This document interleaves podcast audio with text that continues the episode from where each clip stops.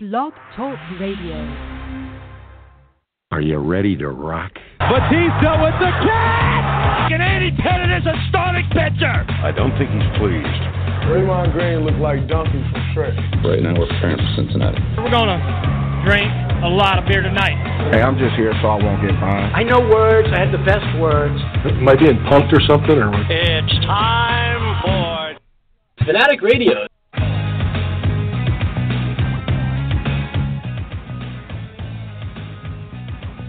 From Studio 111 by the Radio Psychon and simulcast across the country by Boss Talk Radio, Little B Plus 360.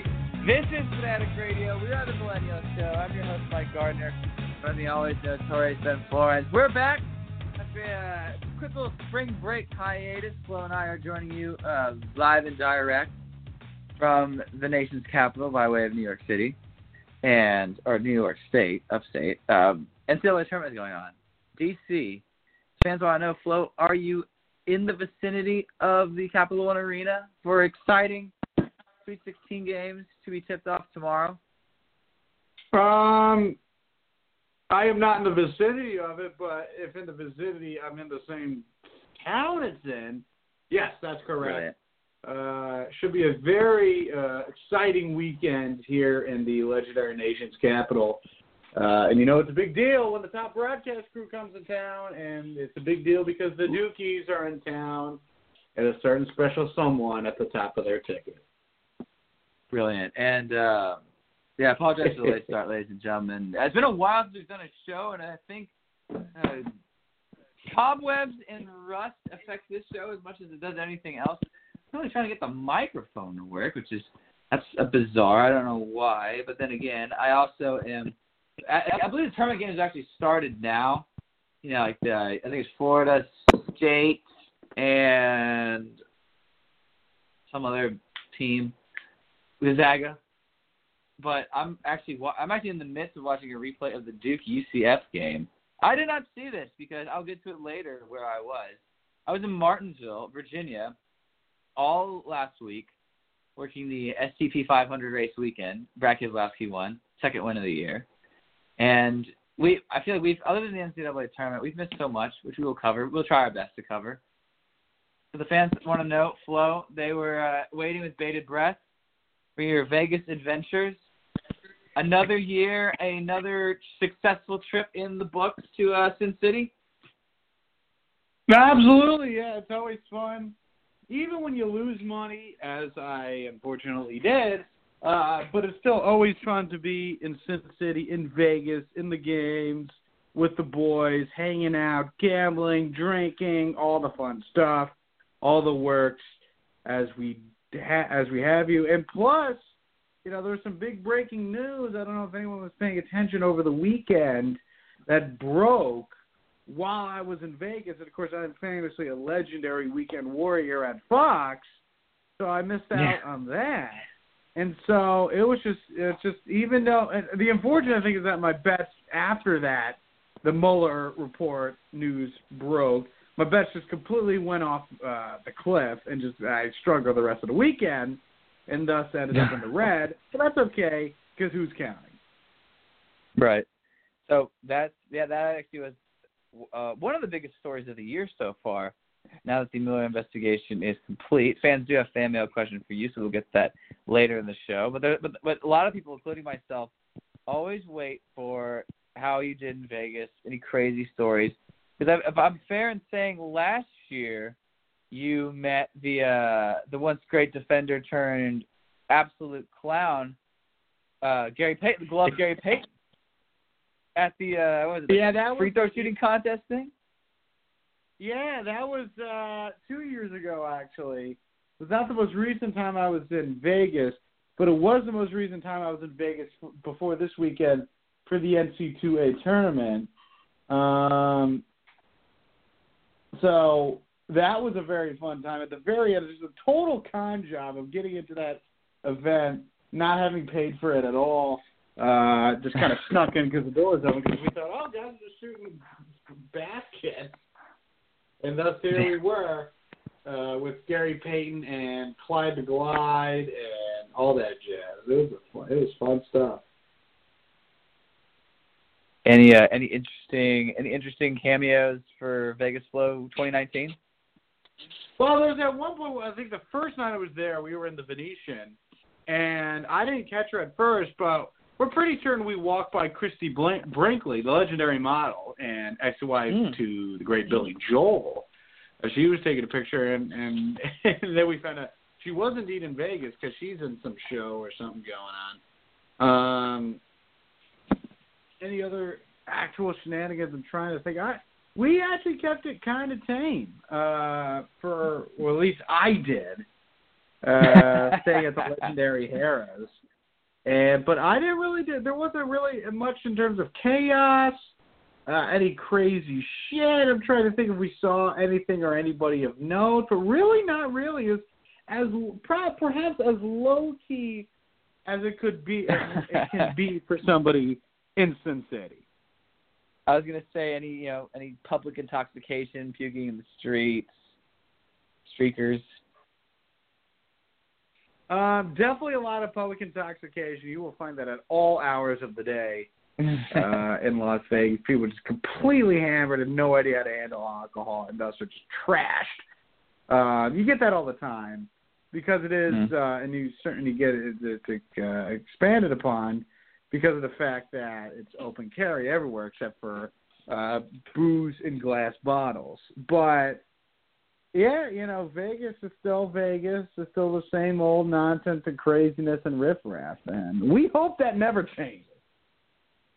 Did you come out in the black? Did you make money off this trip? I did not. I lost about 3/5 of my cash. I took pretty close tabs on my money, but at the end of Friday, I was doing well. It was about 500, but I was hitting on the big bets I had made.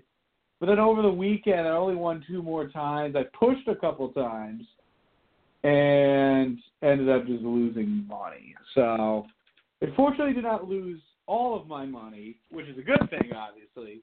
But we did walk away with less cash than I had before. Is there anyone you want to blame? Any certain team in the NCAA tournament? Any player? The refs? A lot, because there weren't a lot of upsets in the weekend. So I know this is certainly against the spread. So teams I had bet and won a lot of money on. UC Irvine won with them the first round. Fell apart disaster in the second round. Buffalo, one of the a team I was a fan of, threw a lot of money on in the second round, lost. Murray State won a lot of money in the first round, lost, and got completely rolled in the second. So there really wasn't. It's just not a lot of success really at all across the board, save for. I only had a couple wins over the weekend. Actually, only one win, and it was an under on an over-under. I only won once.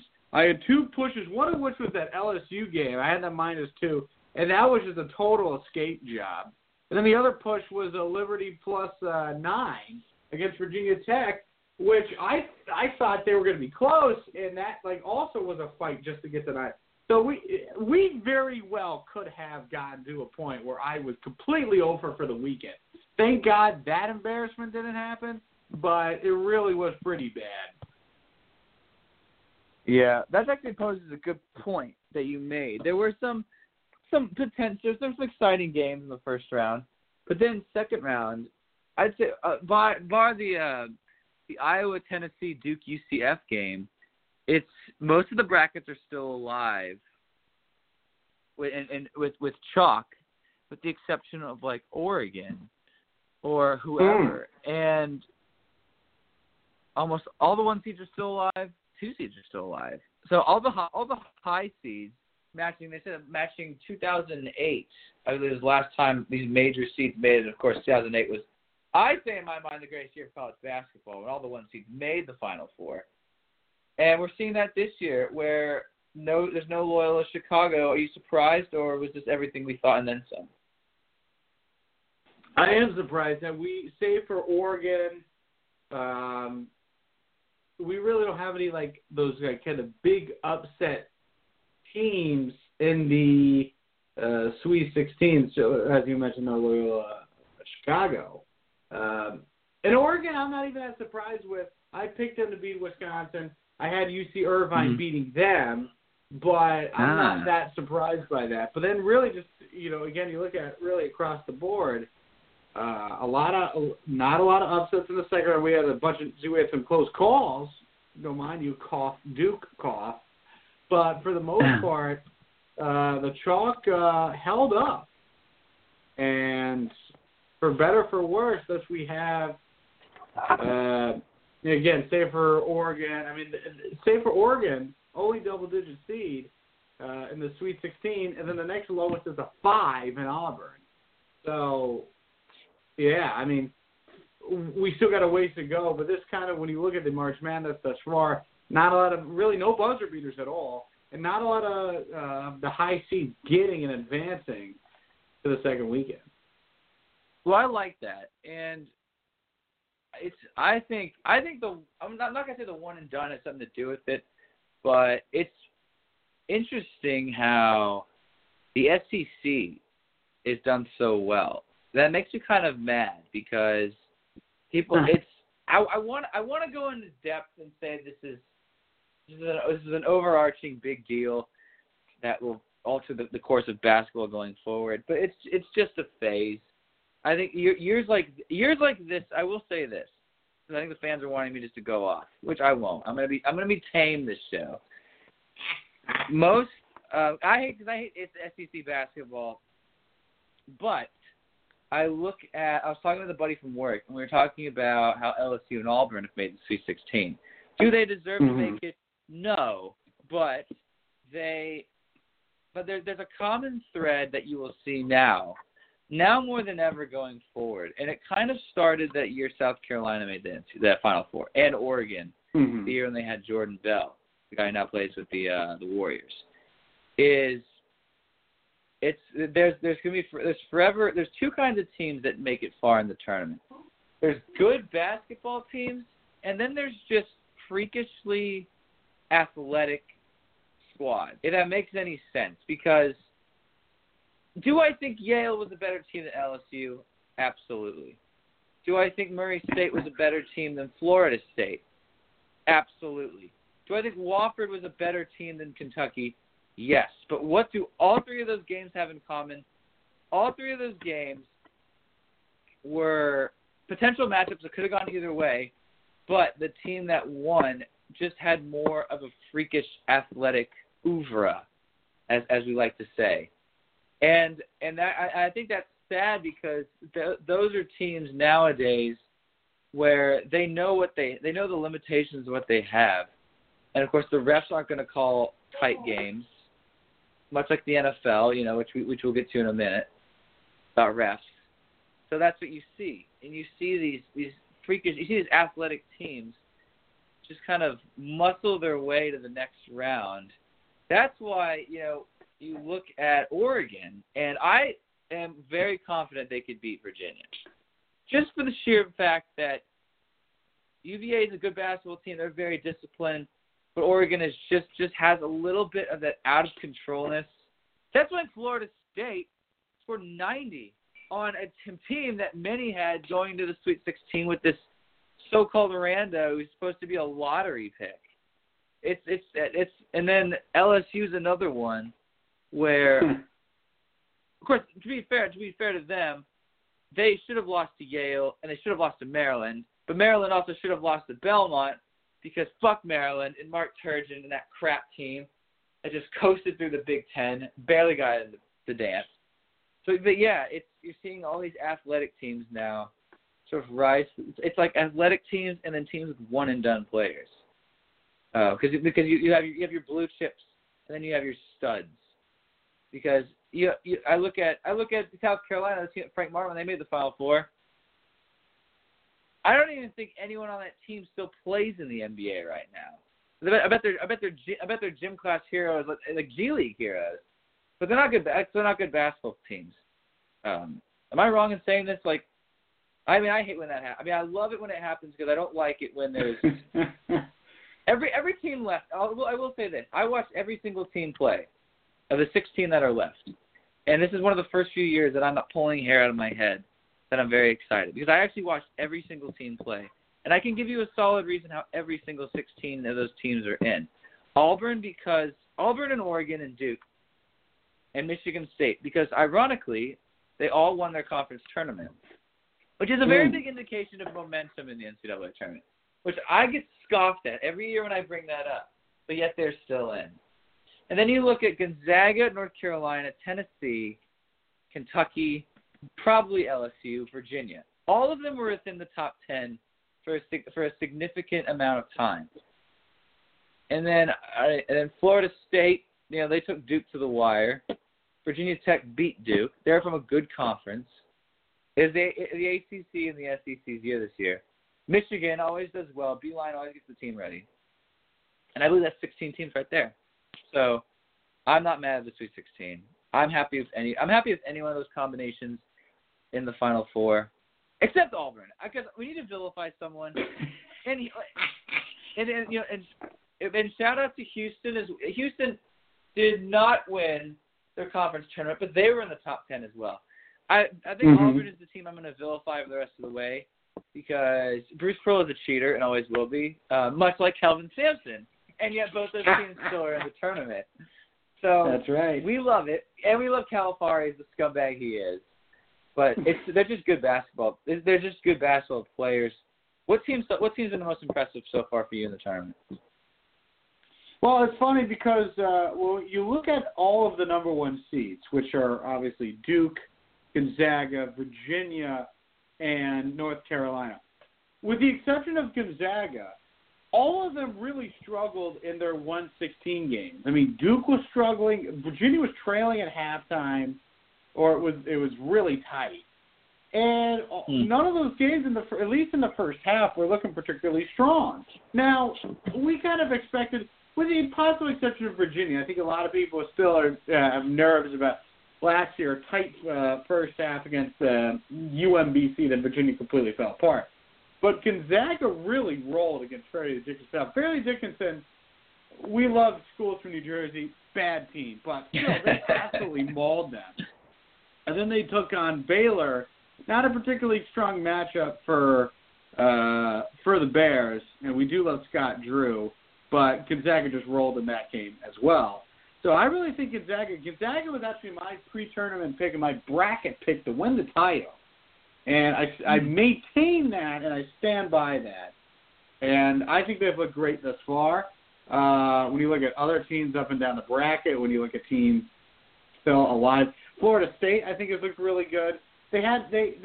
Vermont hung around a lot longer than people thought. A lot of people thought, myself included, they would have.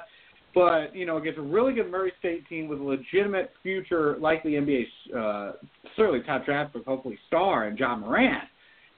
Florida State just absolutely lit up Murray State. The Racers were never in the game. And then one more I'm going to give you, a team that I really like, but I still have them losing to Buffalo, but a team that finishes the season really hot, even though they didn't play well in the Big 12 tournament, is Texas Tech. Chris Beard's done a hell of a job with this team. They've always strong defensively. They've looked really good offensively. And, you know, they took care of business against Northern Kentucky, and then they absolutely blasted a very good Buffalo team. So then that's going to be they have a fascinating matchup against Michigan. That is the nightcap tonight, actually. So you know, if I had to pick, put a gun in my head, I'd say Gonzaga, Florida State, and Texas Tech are teams that have really looked strong thus far.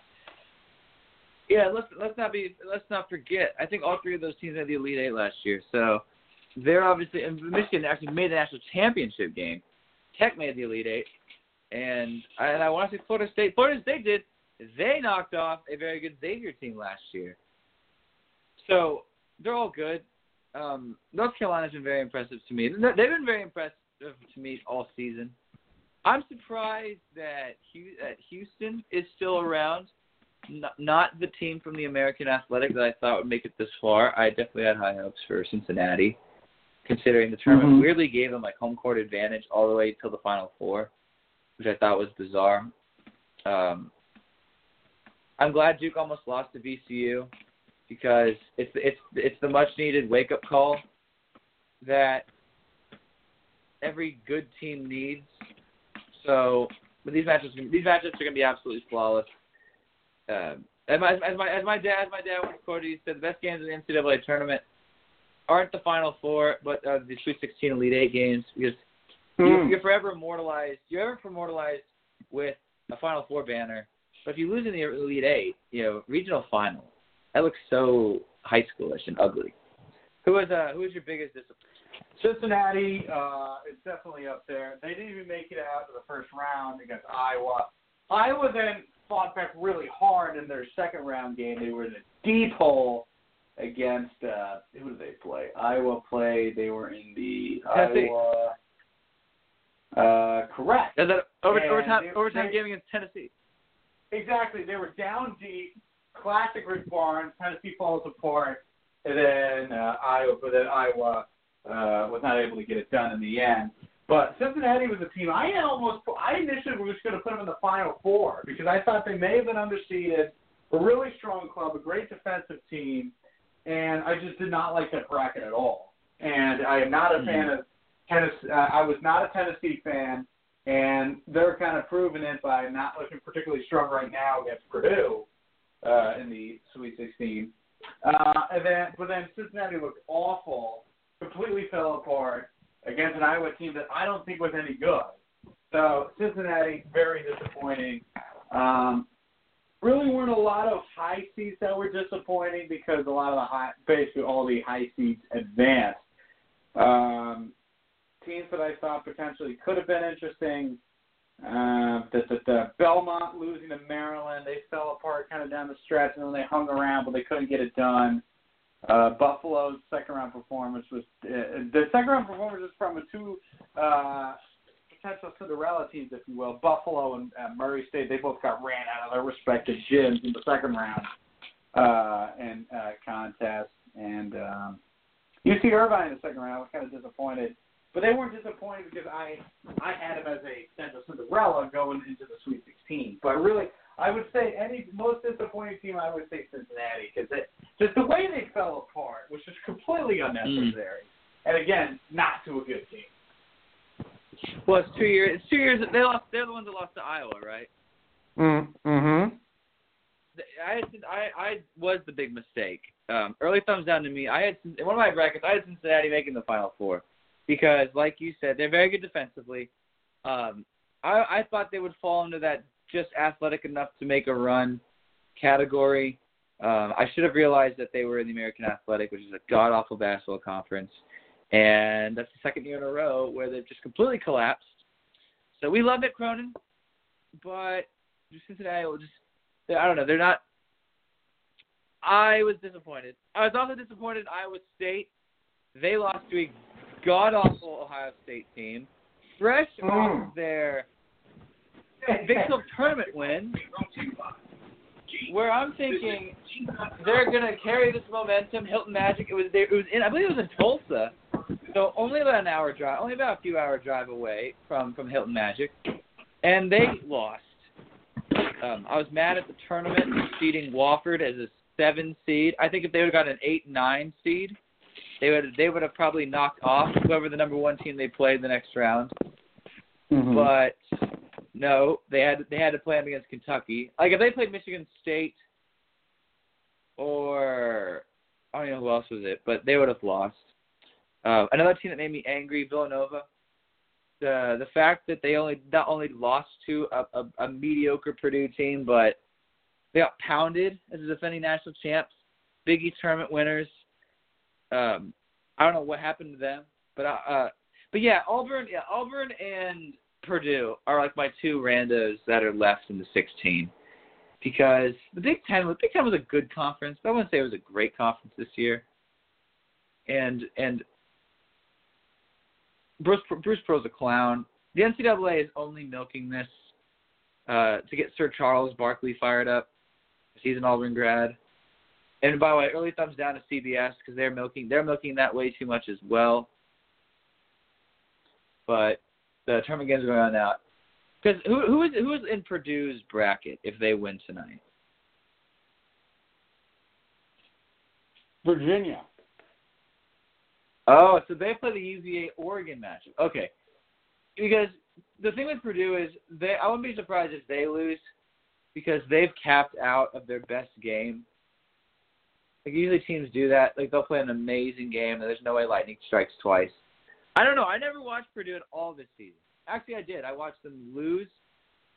I watched them beat Michigan State in the regular season. Random Fox game. Shout out to Bill Rafferty, Gus Johnson. Yeah, I only watched them once. The only time I watched Auburn was when they won the SEC tournament, and I only half-heartedly watched that because I was at the Genesee Brewhouse with my aunt and uncle on that Sunday of the selection show. Other than that, I watched most of those teams play. So we'll have our Final Four predictions next week, but more games on tonight. And I'm looking forward to it. The NCAA tournament action rolls forward on the Family of Turner Networks. We'll take a break. We'll have fan mail. We'll talk some hilarity on the flip side of the NFL and any other big story. Oh, an opening day baseball, flow sport. Our the show's favorite sport kicks off. Bryce Harper is a Philly. Yankees are Vegas favorites to win the World Series. Will they be able to get Flo's opinions on that next? You're listening to Fanatic Radio. It's Fanatic Radio. We all thought about having sex with Mickey Mantle. It's the reason you wake up on game day and put on your team's colors. Hi, this is Ben Florence from Fanatic Radio here for Clint Texas Salsa. Best stuff around. Get the hot flavor for a good kick. Next time you're in the salsa aisle at your local grocery store, pick Clint Texas Salsa and tell them Flo sent you. Every day is filled with a million reasons to give. Every moment is an opportunity to send a smile. From birthdays to get well days, there's always a reason to send a smile with 1-800-Flowers.com. It's Fanatic Radio. Prove it! It's the reason you wake up on game day and put on your team's colors. Fanatic Radio on Blog Talk Radio. Mike Gardner, Ben Florence, we are Fanatic Radio, the Millennial Show, blogtalkradio.com, beatbub360, all our social pipes to Fanatic Radio. Opinions are our own and not endorsed by the registrar or the management. Currently, I'm watching NCAA tournament action, not current games. I'm finally finishing up watching the last 45 seconds of this Duke-UCF game. Maybe tomorrow before the next slate of exciting Sweet 16 matchups, I will watch the Tennessee-Iowa game because so far those have been the only exciting games of the tournament. I'm just kidding. There's been other exciting games. There's been other games that have made me mad. My problem is my bracket was destroyed because I was very antsy and picked a lot of upsets because of last year. Okay, so it's not an N ball right now. I got to see what happens. Okay, so he pushed off, and then he gets fouled. And he got an N1. Unbelievable. Shout out to the ref for not calling an offensive foul. Again, this is what I'm talking about, though. That play that everyone's wondering, is that an offensive foul? Probably. But actually, no, because he never extended the forearm. But that's what I'm talking about. The refs aren't going to call it in the last minute of the game. So there you go. That's why teams like LSU have advanced, and Auburn have advanced, and Kentucky have advanced. But that's absolutely laughable. I still got a freaking N1 with like 14 seconds left, and now I get to watch the exciting tip-in that UCF doesn't. But with so much basketball, we'll take a sidestep in college basketball. We'll go to baseball opening day. You're excited, Flo, because your Yankees are Vegas odds to win the whole thing. Yet, with a couple of the acquisitions, the pinstripes that you guys got in the offseason, Trevor Story among others, Boston Red Sox have stayed the same. Are they still public enemy number one, or are there other teams that can be in the mix to be good this year?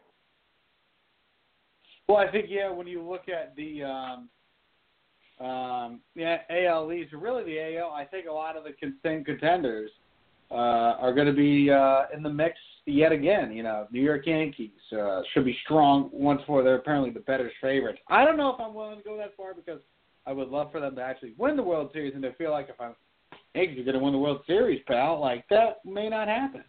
So, Yankees in the mix. Red Sox should be strong again. You look at AL Central, Cleveland, probably still the best team in that division. Out West, Houston should be terrific as well. So, but at least from my vantage point, seems like we're going to have almost more of the same, at least in the AL. NL could be wide open as it was last year, but it should be fun to watch. Should be a fun season. To make you sad that baseball is predictable again this year? Well, you know, I feel like we always think like, oh, season's predictable, but then sometimes it isn't.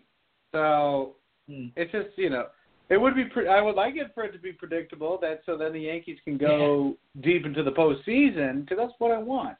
But there always are teams that surprise, always teams that the experts think will be sleepers that don't end up doing anything, and then vice versa, teams that aren't expected to do anything end up being sleepers. So it's a very long way to go, but it should be fun, and it's fun to get it all started today. Well, technically last week because of the games in Tokyo, but still. Yeah, what do you make of that? Our national pastime is being second banana to the Japanese. Well, I mean, they've done that before, like start a series a week early. I remember the Yankees did, I think it's Tampa Bay 15 years ago, if not earlier. So the Yankees have done that, because I remember getting up in the middle of the night. It was like 6 o'clock in the morning. It's like, oh, the Yankees are on, because they're playing in Japan. So it's a little weird. The Yankees will actually have a series, I think only a 2-game series, in London where they're playing Boston Red Sox. That should be fun. That's later in the season, but it should be very interesting to see. Yeah, I mean, I do like to shout out to Ichiro, friend of the show, because we love him. I just hope he's done with baseball, please. I can't stand him more, because I think he's just going to disintegrate on the field. However, as we sat the last 8 seconds of this UCF play. First off, thumbs up to my dad and mom. They actually saw UCF play this year against the inevitable SMU Mustangs, and they saw Houston this year and Cincinnati. Wow! I thought Traveley didn't call an R.J. Barrett when he got the ball. Anyway, baseball, yes. So, what do you think of Bryce Harper? A great poll came out the other day. 62% of his peers think he's overrated. Do we agree, disagree? Should it be higher? Should it be 100% of his peers? Well, I think there may be a little bit of jealousy, especially now that he's had his big contract signing. But I wouldn't consider him to be over it. I think he had a disappointing season last season, but he's still a tremendous player, spectacular player, really fun player to watch, and a legitimate star. So I don't consider him overrated. I can see why people don't like him, why they don't like, you know, the slick back hair and kind of the high energy, loud personality, if you will, or certainly a player that plays loud. You know, you watch Mike Trout, and he doesn't necessarily, quote-unquote, play loud. Like, he seems like more like to himself, not like, you know, running around screaming like Bryce Harper does, which is what I love, because I'm kind of like that as well. Except people would argue more obnoxious, but that's neither here nor there. But I'm a big Bryce Harper fan. Would have been cool if he came to the Yanks. Obviously, it was not to be. This should be a really fun Philadelphia team. They had a strong start. You know, they got a lot of the young talent. They got Nola. They got some young hitters. Fun stuff. That's the key reason why, presumably, why he went there, because they have all these pieces to really do some damage. So they should be fun to watch, and definitely a contender in the senior circuit. Because they were actually a good team last year that completely blew up at the All-Star break. I'm excited. I'm excited to boo him with the intensity of 1,000 suns. Nothing would bring me more joy than that. I will say this as a pseudo diehard Cubs fan vicariously through my dad, which I am going to eventually become the heir to the throne of all things Chicago sports. I am very nervous for them. They did nothing in the off season. And meanwhile, every team else in their division has loaded it up like the freaking Monstars. So Cubs are in trouble. I feel sad because this is going to be complete scapegoat for Madden, which I don't think is fair and justifiable because they didn't have Chris Bryant the majority of last year. Mother Nature was a bitch and snowed out like the first few weeks. So the Cubs had to play, I think it was like 80 straight games without rest.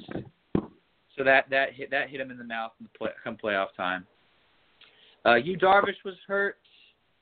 Kyle Hendricks was hurt. And, Addison Russell was fighting with the Players Association and the Me Too movement. So Cubs have their complete backs against the wall. They're going to look garbage this year. Brewers have their number. It makes me very sad because now the Cubs will slowly reduce to the Cubs of old, which no one wants, which no one likes. But that – and also Puig is the Reds, and the Cardinals are – I don't know, everyone's saying they're good. That's my division to watch this year. And laughable franchises, Derek Jeter and the Marlins and whoever else wants to join that list.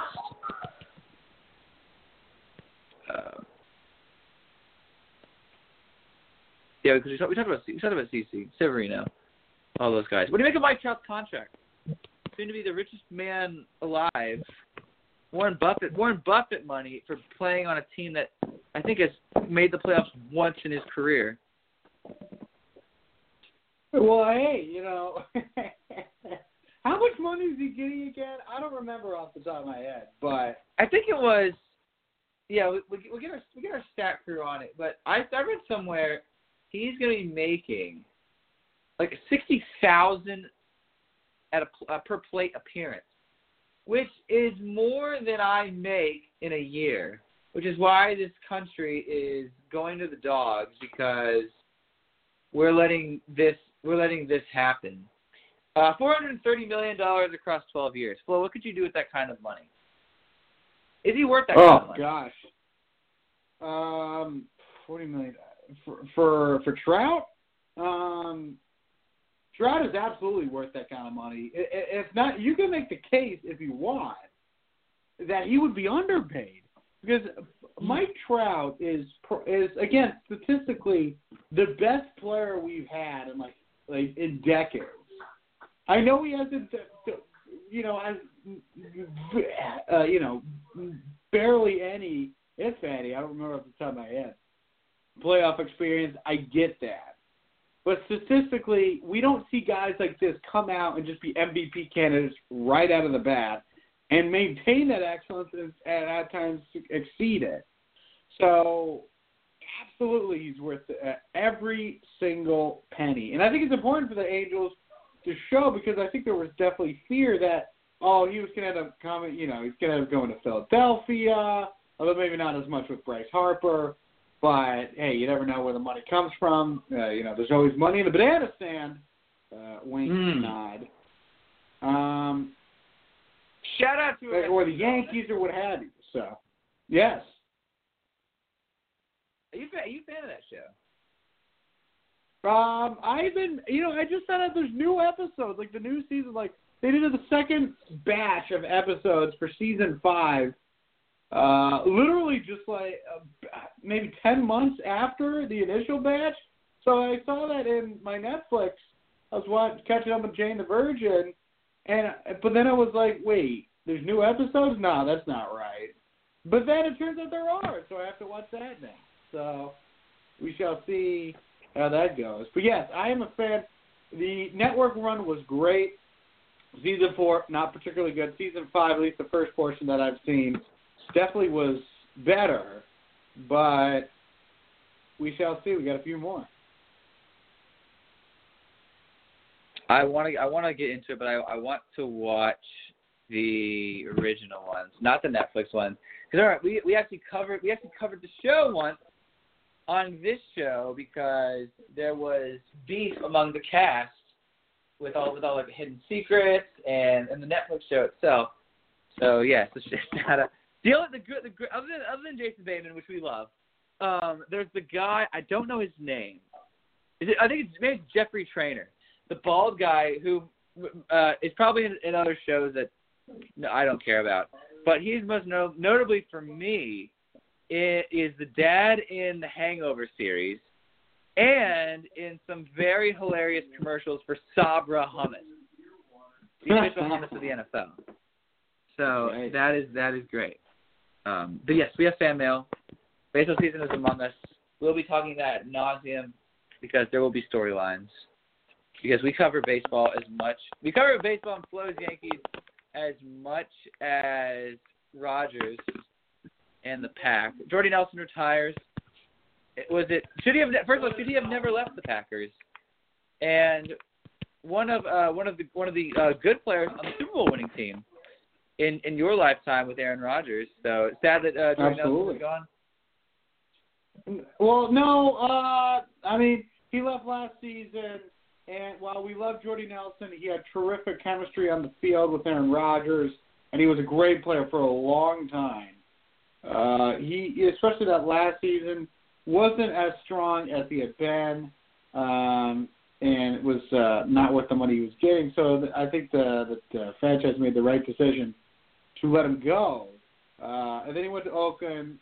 Wasn't particularly strong there, but it was what it was. So in terms of Jordy Nelson, you love the guy, but and I know Aaron Rodgers was not happy about it, but I think it was time. I think it was the right call. Well, could the Packers have used him last year? Probably, but I don't know if we'll necessarily miss him, or at least we'll miss him further. And then you got Clay Matthews, who just left as well, which, again, I wasn't particularly surprised at. His sack numbers, he's played some inside linebackers. His sack numbers have not been that great in recent years. They've kind of declined, and he was making a lot of money to get sacks. So I think, again, a tough call. And you know what it is? Always is a tough call when you got these key guys. They're part of the Super Bowl team. They've been part of the key piece of the franchise for years. But, eventually it's tough, but eventually these things do have to come to an end. And your boy, Randall Cobb, I believe, joined my Dallas Cowboys. That's right. Yeah, so stay tuned. Stay tuned for more Yankees and Packer talk because that will be all over the place. Speaking of NFL... The Raiders have made some big boy moves since the last time we were on the air. Is this a team? And so did the Cleveland Browns. Which team is on the faster crash course to disaster, silver and black or the dog pound? I'm going to say the silver and black only because, Odell Beckham, he had the issues as the quote-unquote diva reputation. But, and he's going to a franchise. You got Baker Mayfield, who we love. We also got a new head coach. But I think that, the expectations could be very high, the highest they've been for the Browns ever since they were relaunched in 1999, because you got a team that was terrific offensively down the stretch, and you're adding Odell Beckham to that mix, and it's going to be really fun to watch. I think it's got to be the Raiders. I love Antonio Brown. We'll see. The season could be goofy because they're still at Oakland. John Gruden's a goofball, as we know. So who knows how that may play out. But I think the easy answer is Oakland. I'm going to say the Browns because the Raiders are already bad. And they're just going to get added. Of course, they're in a division that is impossible to win. Because Kansas City and the Chargers both had, I think it was like 12-plus win seasons and went deep into the playoffs. Broncos have Joe Flacco, so who knows how that's going to go. It has to be the Browns because the Browns have the furthest to fall, if that makes sense. And they're playing in a division that is roll on the floor laughing because the Steelers are completely overhauled with all the troubles and drama that they've had. Big Ben's a hack. Le'Veon Bell is gone.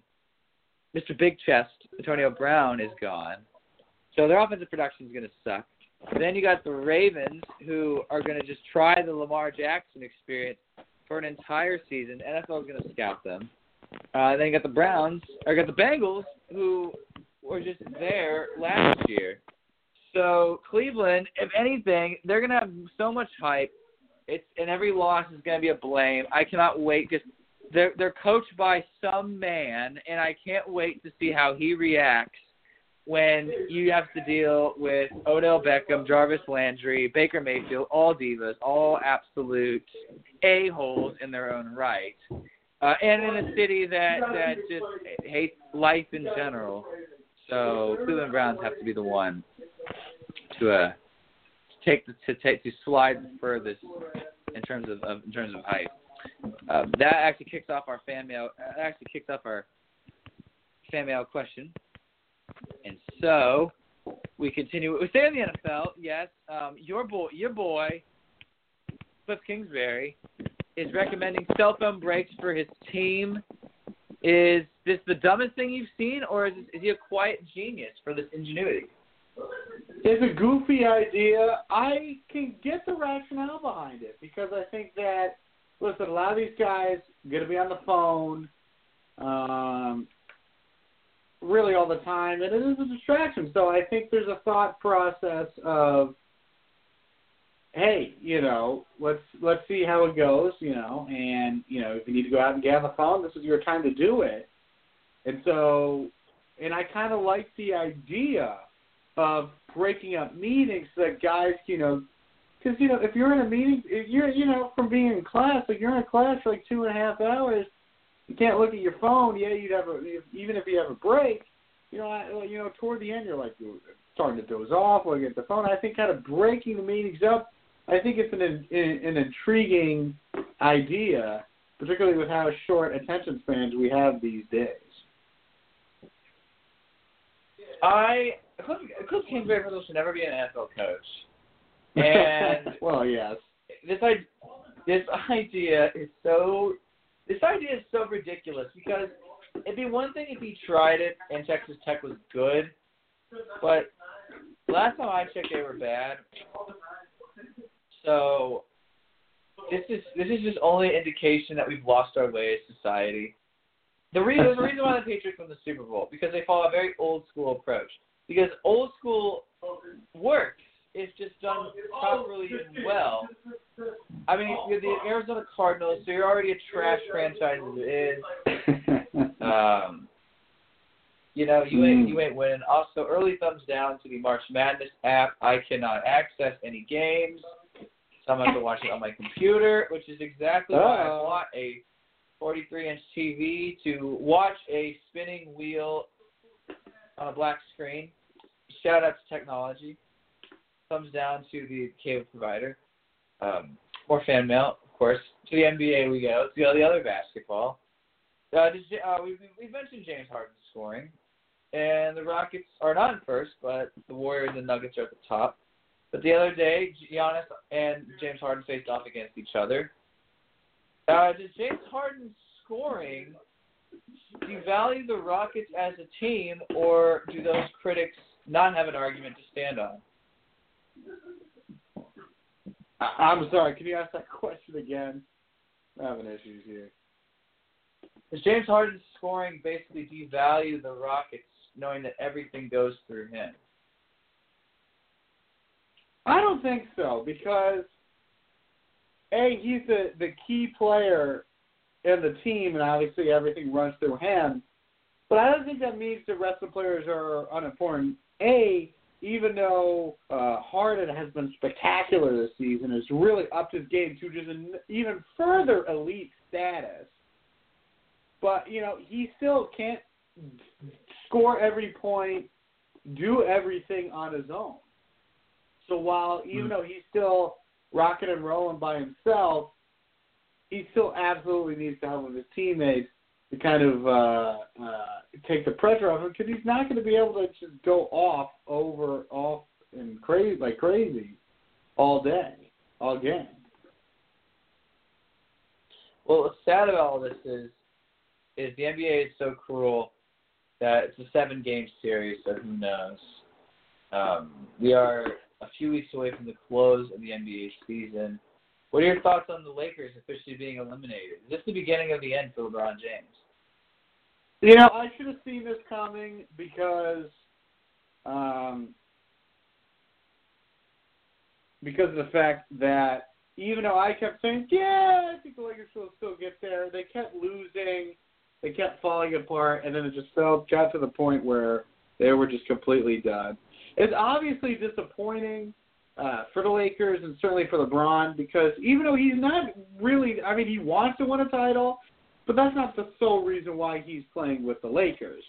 So, because he wanted to go to L.A., he wanted to have a Hollywood career, he wanted to do this, he wanted to do that, and that's fine, and I have no issues with that, frankly. But, obviously, it's disappointing, and there's going to be some big changes coming forward. I wouldn't go so far as to say LeBron is, it's the beginning of the end. He's obviously on the back end of his career. We know that. We also saw some kind of kinks in the armor, if you will, because he was hurt for an extended time in his career.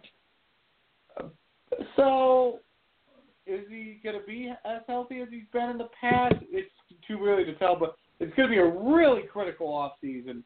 Seems highly likely that Luke Walton is done. Rightly or wrongly, and they got to bring in new guys around them because the current crop they got is just not enough. And those goofballs they signed, Michael Beasley and JaVale McGee and Lance Stevenson and Rondo, it's just been a bizarre mix that really has not worked out.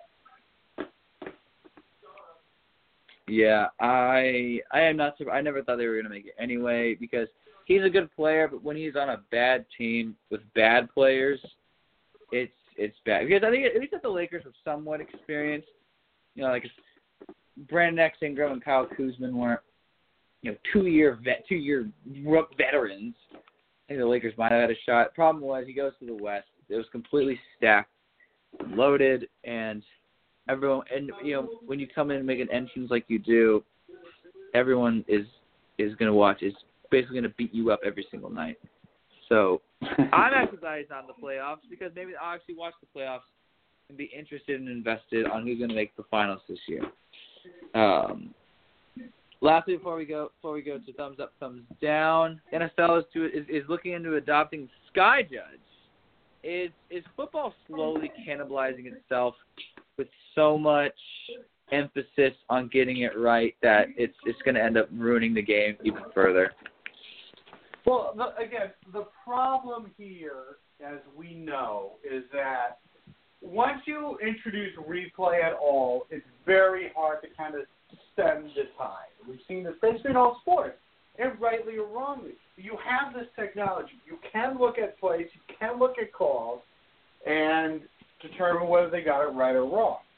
I like the replay call or the challenge decision on pass interference. The key reason why is because, unlike basically every other penalty in the NFL, it's a spot foul. So you can have a 50-yard pass interference call that completely changes the game. So and we saw in the Saints Rams game, that completely changed the game to the lack of a call, because they were in a position to where they could not execute after that. And it wasn't the sole reason why the Saints lost, so all the goofy New Orleans fans can calm down. You had people like in the Senate, like running on the floor, saying this is outrageous, they got to do something. Like, it's not the referee's fault. Yes, they screwed up the call. We all know that. It was not their fault that the Saints blew a major lead in that game. So, but I think home. This is exactly in the Superdome. So I think this is a good decision. I liked it because, hey, pass interference or no pass interference, very critical because it's a spot foul. We can argue whether it should be a spot foul or not, but when a play is like that and you can literally just move the ball down the field because of a bang bang call by the referee, And importantly, a non-call by a referee, that's a big difference, and that's a big step that I was not really expecting the league to take. Because generally, challenging penalties, that's one thing. But challenging non-penalties, that's another thing. But I think if we move in the right direction, I think, again, you know, once you open Pandora's box with replay, it's very hard to close it. So we can probably expect a little more liberalization, if you will, on that topic going forward. Yeah, we've seen it in soccer with the VAR. It's forever ruined international football. We've seen it in college basketball a lot with the going to the monitor nonsense. Shout out to Gene Keady, by the way. In the stands for the Tennessee-Purdue game. I was right, he's still alive. I thought he died, but whatever. He's just there. Shout out to Dump, by the way. Other than Carson Edwards, I cannot name you a single player on this team. But that's actually part of my thumbs up later in the show. I hate it. I think the NFL is not perfect, and football's slowly dying in this country. So why make it worse? I'd say screw it. Just go balls to the wall. Because what's going to happen is there's an interesting stat. I believe our good friend the PTI had it. Tony Cornine is a friend of the show. He was saying something along the lines of, like, only about 6% of penalties are pass interference. Like, maybe like a low, like 10% are pass interference, but 70% of those pass interferences end up dictating the outcome of a game. So, sure. Yeah, that's when – and refs are going to call it. I just got done ranting about it in basketball because they'd rather do a no call to then just correct themselves later than make a decision that they're going to be forever haunted by the rest of their life by fans of just complete – by as you say, call the great Ben Florence, complete jabronis out there. So – I think it's a disaster. It's not gonna end well. My thing is, I really don't give two shits about the NFL anyway. So I'm just gonna laughably watch it. I'm just gonna watch it just crumble down. As a shout out to Kai Hachimura with an awesome slam dunk. Hachimura did. If that kid goes undrafted, I will fight the next person I see on the street. So stay tuned for some violence come June. Uh-oh.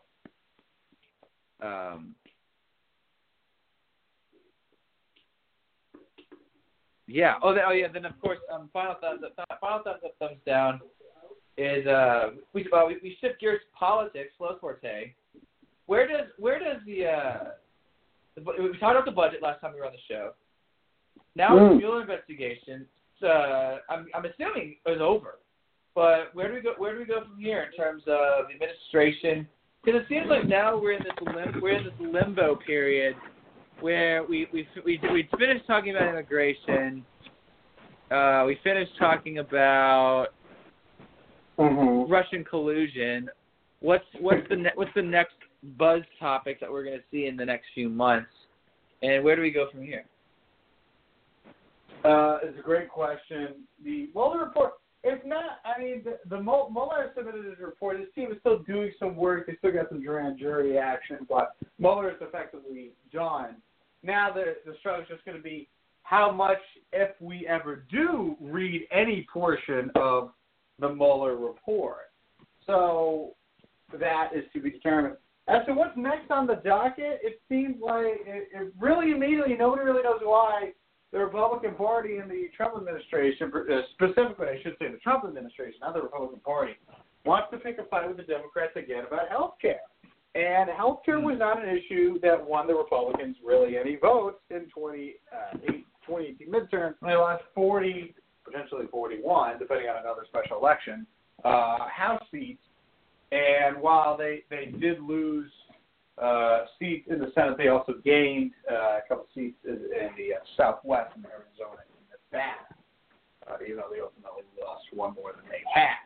But it seems like the discussion of health care, which a lot of Republicans really weren't wanting to have, because, again, the Republicans really got hammered in the midterms effectively over the issue of health care, and the Republicans failed efforts to repeal and replace Obamacare, and they're struggling to come up with any sort of replacement plan. So that really seems to be kind of like what's next on the docket. But again, and for better or for worse, it's just how things operate.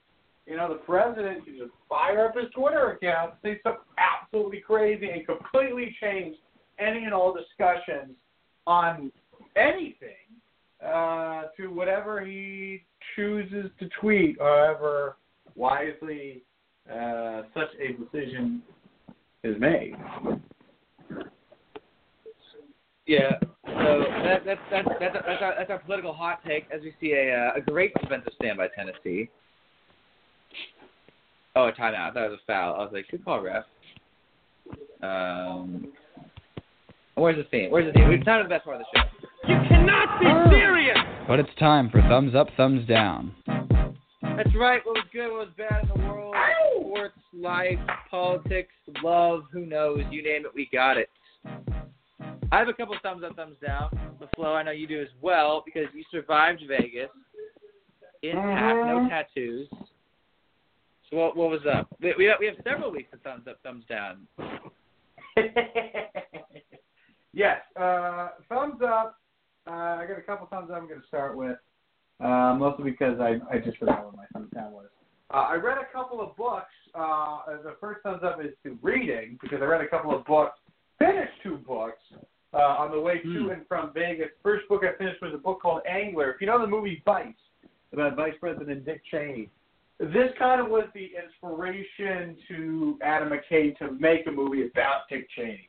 Really fascinating read about the Cheney vice presidency and look at the Bush presidency by a really quality reporter, Martin Gellman of the Washington Post. If you're a political enthusiast like I am, A, that's probably not a good thing, but B, check out Angler by Barton Gellman.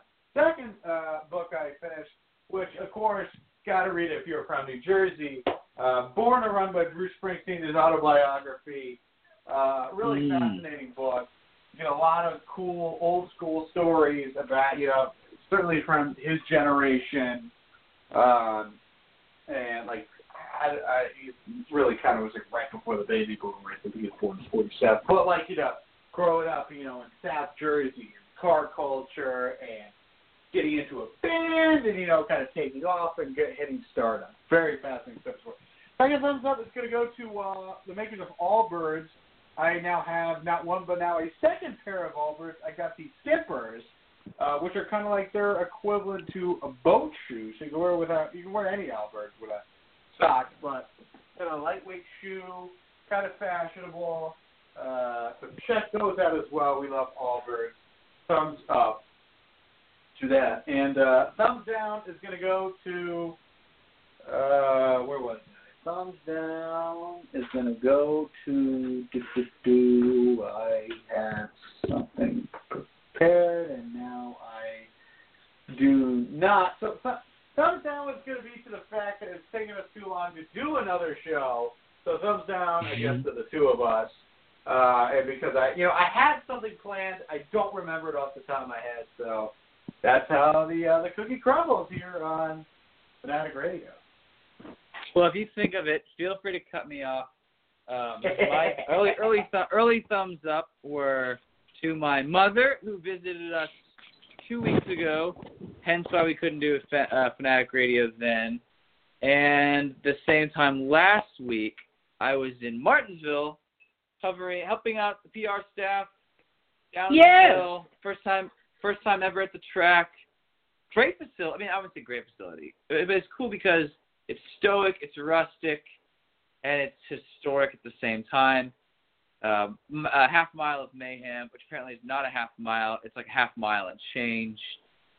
Was very cool. Meet the people. Got to schmooze with the media as always. I was on care center duty, so that was kind of fun. Got to watch Rowdy win a truck race and act like an ass as always. It's cool because it's nestled. Martinsville is a very small town. In fact, this track is like in a neighborhood. So it goes, houses, elementary school, gas station, track.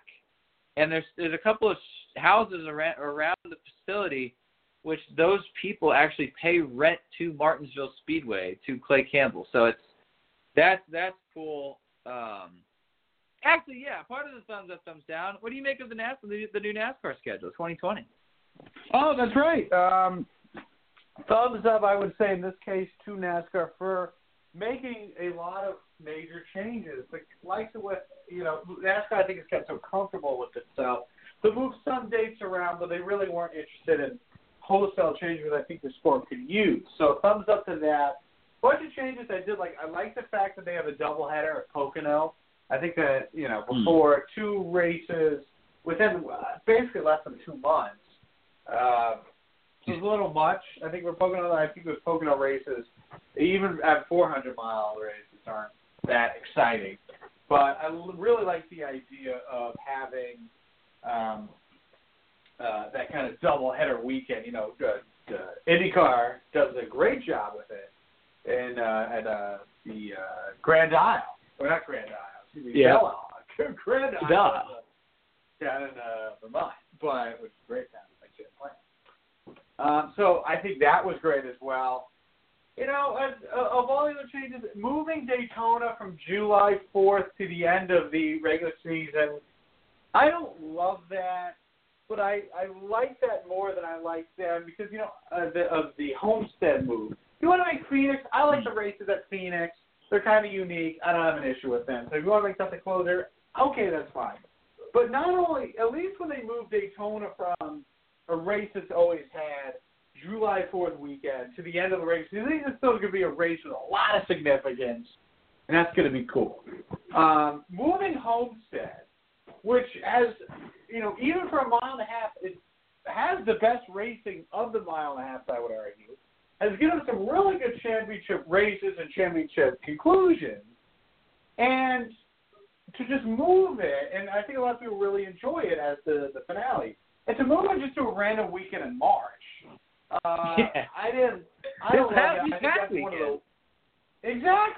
That's right.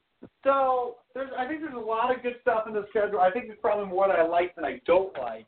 And again, I like the idea that they made this big schedule change.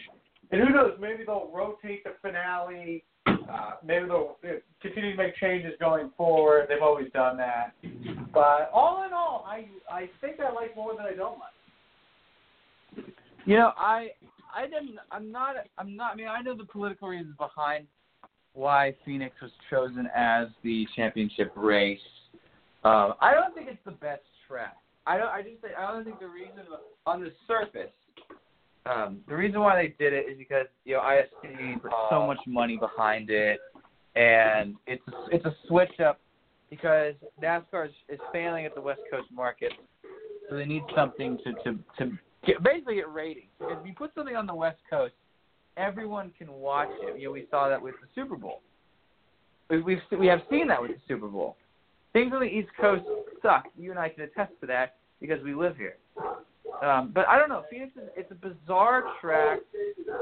I think they just want to make it so the dog leg, like that last restart, just goes out of control. I don't think it's the schedule that's wrong. I think it's the racing itself. The cars itself. So NASCAR does a weird job of ignoring that as opposed to the schedule. But I can't wait till 2021 when hopefully they start cutting races because some of these hack tracks deserve to get their comeuppance.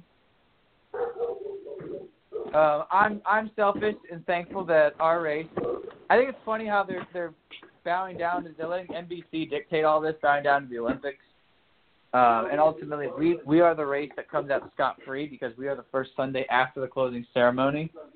So, Michigan gets the closing ceremony, so nobody will watch that race. I love it how now NASCAR is going to more short tracks. Now you have Richmond. I believe you have Richmond, Martinsville, and Bristol all in the playoff. And then Steve O'Donnell was like, more road courses. And yet they didn't add any road courses. They just have the oval. So it's a lot of like marketing talk, a lot of hacks.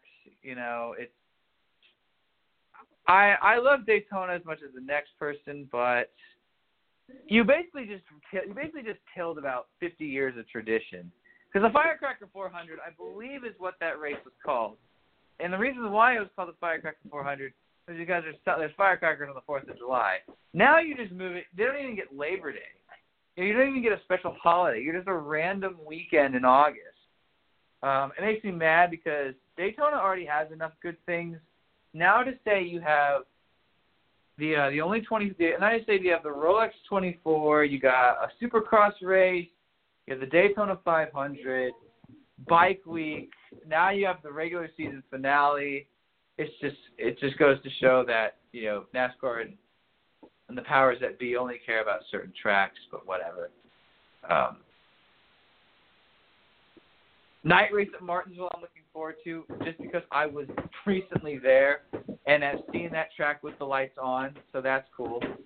As this guy from Purdue just completely lost it, and as my dryer goes off, so it's helter skelter here in the cost and neglect. I gave thumbs up to Martinsville, thumbs up to my mom, thumbs up to Colgate for losing. Rightfully so. It's great piece. Donald Foyle was in the house, former Major League Player of the Year and the last great person to ever step foot out of Colgate. He was in the mix. Let's see. I have another couple of good thumbs up, thumbs down, thumbs up. Just to we love just complete chaos, especially in Europe. Normally an article I would talk about in Europe is about blatant racism, but this is not. This is just, we talk about the MLS and like fake rivalries in other sports. This is what true fandom and passion and pageantry is. Thumbs up to a scenario where this is about 2 weeks ago, a week ago, a fan from I don't even know what team it was, Watford maybe or whoever, a fan from the opposing team ran on the field and punched an Aston Villa player, Jack Grealish, in the side of the face. 80 minutes later, that same player goes on to score the game winner. So,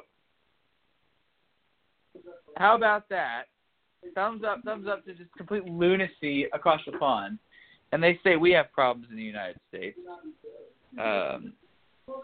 What else is it? Oh, yeah. Thumbs down goes to the Rays. Brandon Snell won the Cy Young, and you only give him a $15,000 raise. In an era where you give baseball players millions and millions, to give this guy $15K is such a slap in the face. Tampa Bay should lose their franchise. We need to move it. We need to move it back to Montreal. We need to get the Expos back in the mix. Because nothing works in Florida. They don't like basketball. They don't like soccer. They just love drugs and boats and spring break. But so thumbs down to the Rays. Thumbs down to McDonald's and the bacon fries because you've just essentially ruined an iconic classic. We all love McDonald's fries.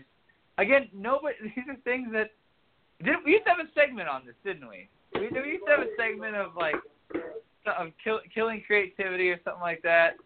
Oh yeah, the FRPD. Yeah, they would be all on this case. The forensic department is off the wall. No one asks for bacon in their fries because it looks like from the commercials it looks like poutine, which is just ridiculous. So yeah, thumbs down to that. And then thumbs down to Rolling Stone, awful magazine, music reviewers. They released a cover a couple of weeks ago. This is not long ago. We've been off the air. They released a cover with, I think it was Nancy Pelosi, Octavio Cortez, and a couple of other of the cast of characters from the new women leaders of the Democratic Party. My thing with that is I don't care that there's stories about them, because all of them pretty much got to office in their own impressive right. It just makes me mad that the reason why it's thumbs down is they're politicians, but Politicians are supposed to, at least from what I learned in school. Now, I'm a journalism major, so I didn't do poli-sci, or I didn't do student council or student government.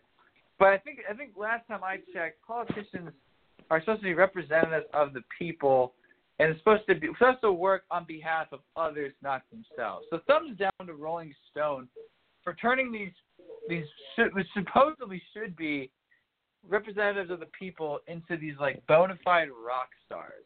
I think that's what gets me mad. It's like if we just let them do their job and make them make the decisions and choices and mistakes, the world wouldn't be so like bent out of shape. But then you got people like me bent out of shape because I don't want to see them on the cover of magazines unless it's like, you know, they're all holding hands doing kumbaya. Not, I don't care. What I don't understand what Rolling Stone has to do with politics. It's like when they put Obama on the cover. It's like, just let the man work and let him do his job. I don't want to see his ass on the cover or on a talk show. I want to. That was the beauty of politics when I was growing up. It comes down to the media, actually. That was the beauty of politics growing up. Was it used to always be kind of like a mysterious, not like a mysterious, like we didn't know what they were doing, but mysterious in the fact that we didn't, like, we knew everything was going to be fine because they get the job done. Now because there's so many hacks on both sides of the fence, you gotta put everyone's gotta be put on blast now, and everyone has to be held accountable. And so putting them on the cover of a magazine is just a blatant way to make other people pissed, which is why we're in the situation we've been in for the last like decade. So that's my rant. Oh, also thumbs up to Samsung.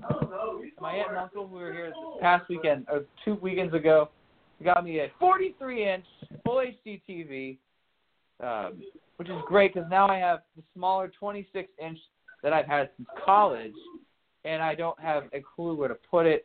My thing is I'm going to put it in my bedroom and buy another Fire Stick. So there we go. So the Netflix and chill can continue. Any other final thoughts that we missed that we need to address? All right, so Judge. Is he gonna have a big year? Did we miss anything also that we should have talked about? I'm trying to think. I don't know if we did. The one thing I was like, I don't know if we got in the little NASCAR talk, but we got that in there, which is awesome. I guess now, after you mention it, I think we may have to bring back FRPD at some point. Yeah, we gotta rehash them. They've been in remission because you know they went to South America and got in trouble with some escorts, kind of like the Secret Service. So shame on them. And they will be scolded to the highest degree. Actually, yeah. Also, shout out to everyone's favorite hack, Nick Papadis. He's working the Sweet 16 games and ran into. My favorite with him is I get random texts from him. Mainly he keeps me posted about his failing love life and his failures of certain dates. But apparently, this is everywhere. I want to give a shout out to thumbs up to myself because I have. When watching PTI and my good friend, my ex-coworker Dan Kramer at the USOC, former intern with me, we basically took how PTI. We normally in this show for fans listening, we say the phrase "ya boy, ya girl" a lot. Now that is derivative from the Tony Kornheiser Wilbonian methods of favor, in that the phrase. It's a good or bad connotation. So your boy can either be yes, that's your boy, that's your buddy, that's your guy, or it could also be someone you hate just for the fact that we love sarcasm on this show. And so we did that a lot at the USOC. Everywhere I've gone, because I love the show and I love being a pseudo scumbag with a kind heart of gold, I have successfully brought that to Watkins Glen and it's fantastic, and American Athletic, and it's fantastic because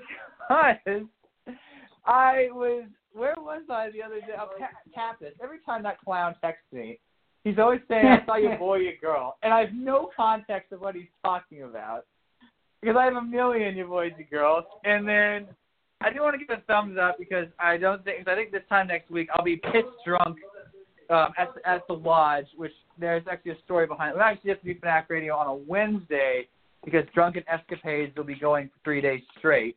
But that thumbs up goes to the great immortal Cindy Lewis Black, who is as of next Friday is our director of marketing at the Glen. She is going on to work with children's development in the city of Corning, which is, she's doing fundraising and whatnot. So she basically gave her 2 weeks and a giant middle finger to our VP, whose name I will not say, but he is hated by all. She was just like, all of a sudden out of the blue, I was in a meeting in her office today, and she was like, you need to control your girl. And I'm like, who's my girl?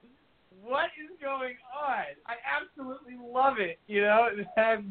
It's contagious because if you do, it's kind of like, I'm going to compare myself a little bit to him. It's like President Trump. If you just say something a lot of time, people catch on. You know, Lion Ted Cruz can die tomorrow. That's all everyone will know him as now. Or Elizabeth Warren is Pocahontas. It's like, that's my analogy with your boy and your girl. I got everyone at work saying that now, and it's fantastic. Your boy, they're always like, saw your girl the other day, and I'm like, who's my girl? And I'm always like, I was like, so and so, your boy, control your man. So that'll do it. That's a positive note. We'll be back next Wednesday because I don't think I can do it next Thursday because it's her going away party, and extended into the hours. I also have to get back on the social media grind, the Snapchat and the Instas. The people need to know what is going on. So from all of us, I'm Mike Gardner. This is Fanatic Radio. We're the Millennial Show. Hoping the microphone works next week too. I'm actually really mad about that. But until then, still talking.